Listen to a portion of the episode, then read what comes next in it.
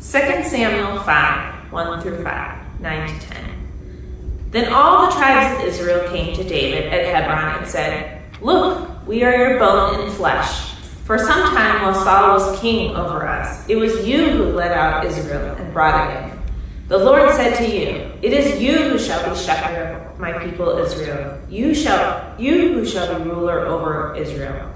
So all the elders of Israel came to the king of, at Hebron, and King David made a covenant with them at Hebron before the Lord, and they anointed David king over Israel.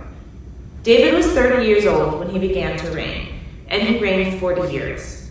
At Hebron he reigned over Judah seven years and six months. And at Jerusalem, he reigned over all Israel and Judah 33 years. David occupied the stronghold and named it the City of David. David built the city all around from the Millo inward. And David became greater and greater, for the Lord, the God of hosts, was with him. The word of God for the people of God. Thanks be to God.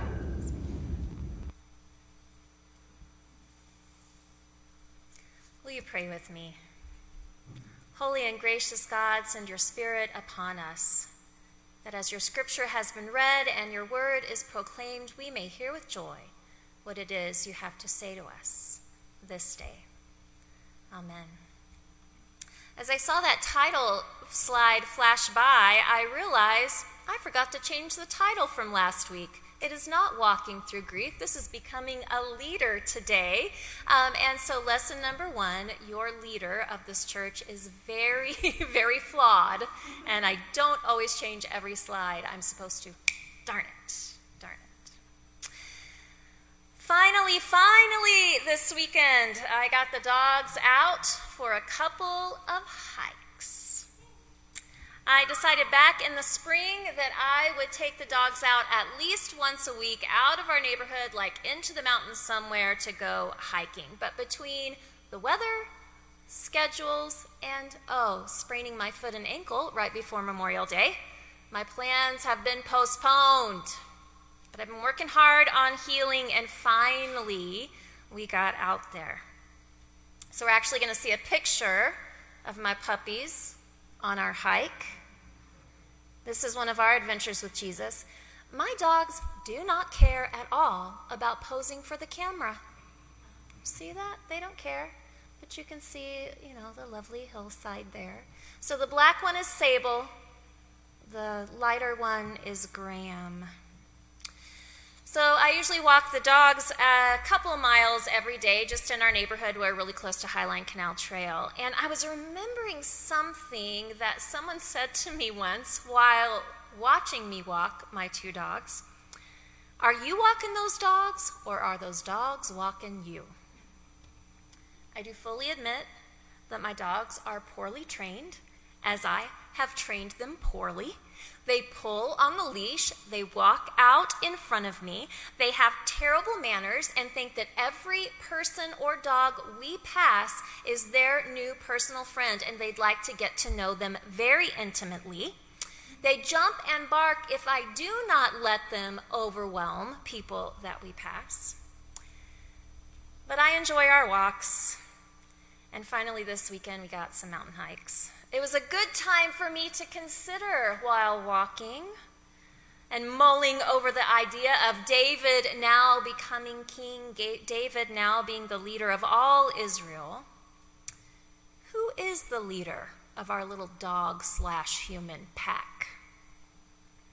You know, a case could be made for Sable. She's the black one. She's also the one that lost one of her legs in a car accident a couple of years ago. And we tend to say in our family, we do not know what we do if she had four legs because she has so much energy. It does not stop her having only three legs. She is full of kind of this wired, anxious energy all the time.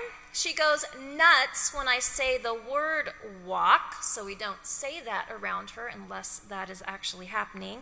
She's usually out in front of the rest of us, pulling on the leash. Let's go, let's go, there's things to see.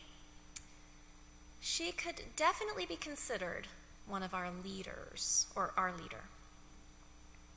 But then there's Graham, and Graham is many degrees calmer than Sable. He loves to sniff the messages that other dogs have left in the grass, but in general, he just kind of keeps an eye on Sable and an eye on me. He serves as sort of a service dog um, for Sable sometimes because he's always watching out for her. Did she stumble? Is she having a hard time? Lagging behind? Seem to be getting tired? He's always very attentive to that. He can tell when she's nervous with another person or another dog, and he will get right in there between them. He keeps his eye on me too because, let's face it, I'm the biggest, most lumbering, clumsy one of the three of us. I trip on rocks, I lag behind. So he could be our leader in nurture for sure. And last but not least, always bringing up the rear, there's me. I'm the one that initiates the walk or the hike. I drive them to the hike if we need to drive. Uh, I hold the leashes. I determine the direction that we're going to go if there's a split in the road. They seem to trust that I know what I'm doing and I know where I'm going, which is not always the case. So maybe I'm the leader. But you know what? I never really know when I'm walking those dogs. So finally, finally, David becomes king of all Israel. Former Old Testament professor at Lutheran School of Theology, Ralph Klein, reminds us that David was actually anointed king three different times. The first time he was anointed by the prophet Samuel secretly and at God's direction. And we, a few weeks ago, talked about that story. That divine designation and election was prior and most important, but David was also anointed king by a decision of the people. First, it was Judah, where David served as a kind of mini king for seven and a half years. It was only one tribe, but it was a beginning. But during all of that time, those first kind of seven and a half years, David and his house grew stronger and stronger so after the death of Saul and the death of all of Saul's sons, the people of Israel turned to David. They complimented him, praised him, they turned all of their allegiance to him. Essentially, they turned their back on the memory of Saul. You can hear that in the scripture. And put all their support behind David. They needed a leader that they could trust. So the kingdoms of Judah, where David had been kind of this mini king, and all of the northern tribes of Israel finally come all together under the rule of David. One of the things that the people emphasize in the need of a king is that they need that king to be a shepherd of the people. Ralph Klein writes The word shepherd in antiquity was a synonym for king, which is fun when you think about how David, as a youngster, was a shepherd, and now he's the king. When we hail Yahweh as shepherd in the 23rd Psalm, that title has royal overtones. So Israel is looking at David not to only be a ruler, but to be a very specific kind of ruler, a kind and benevolent king, one that mimics the nurture and care of God. You know, we may not know much about shepherds or sheep in our modern day city life. But we can probably assume a few things from some of the stories of sheep that we hear in the scripture. For instance, from the 23rd Psalm, it starts out The Lord is my shepherd, I shall not want. He makes me lie down in green pastures, He leads me beside still waters, He restores my soul. We can deduce then from this psalm that shepherds take care of the needs of the sheep. They make sure that they have food and water and a place to rest.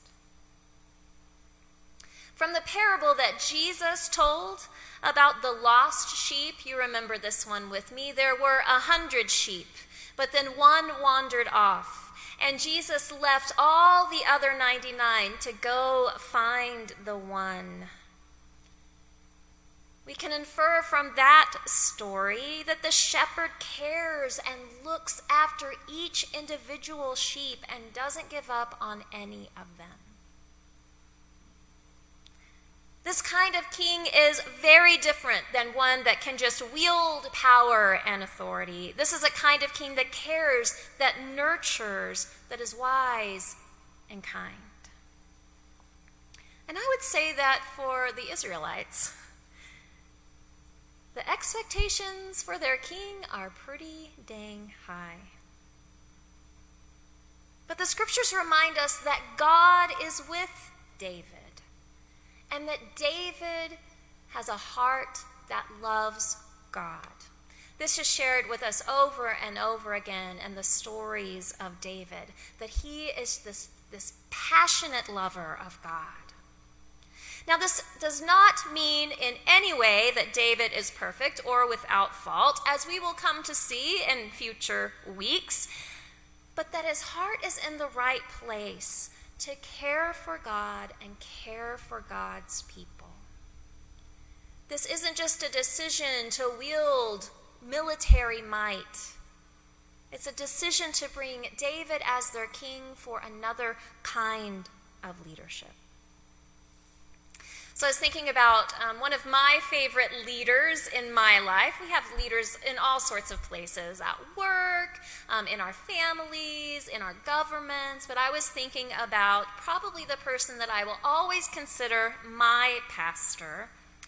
My good friend and mentor, Reverend Olin Mulford Lindemood. He was a senior pastor at Loveland First United Methodist Church when I served there many years ago. Um, now he's the senior pastor at Sunrise in Colorado Springs. He is a big guy. He is tall and he is not thin, he's just big. He could be intimidating if he wanted to be. In fact, these days he's got a He's got a beard going on. I think it gives him a little bit more something.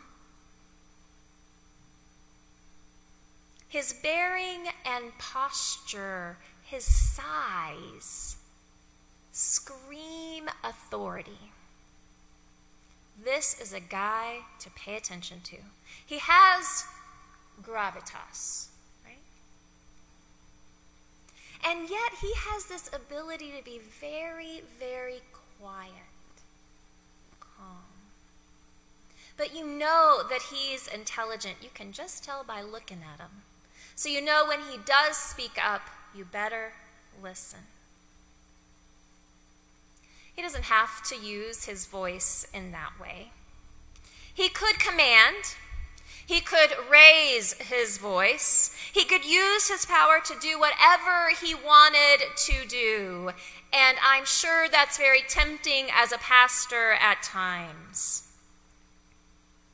But he very specifically chooses to downplay his inherent authority as a big, tall, straight, white, older guy. He knows that to truly pastor, people need to trust him in the pulpit, in the hospital, in the community. His role that he takes very seriously is to nurture and care and to give away his authority every chance he gets. I am sure it would be really tempting to use his power in another way. I don't know what it's like to be a big guy but I think people listen to you when you are. But instead, he chooses the value of care over all other things. And why? Well, it's probably because he has a heart for God. He loves God fiercely and passionately, and of course, God loves him as God loves us all. And he loves God's ways and wants to be different than what maybe the world would say is a good leader, kinder, more caring, trustworthy.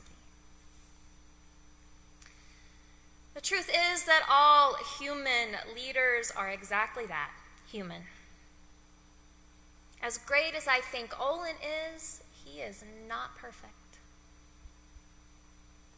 As wonderful as the Israelites thought David was, he was not without fault. Our earthly leaders are always just like a decision or a comment away from us losing our trust in them or us being disappointed in them. Every single human leader, no matter what station. And so I think that as we learn the story of David from beginning to end, and especially at this moment, we are reminded that God was with David. And that the only leader who will never, ever give up on us, whose love and care is unending and perfect, is our Creator, our God. O oh, Shepherd God, lead us in ways that honor you that care for others and to help us all have a good life full of freedom, hope. I pray these have been the words of the Lord for us this day. Amen.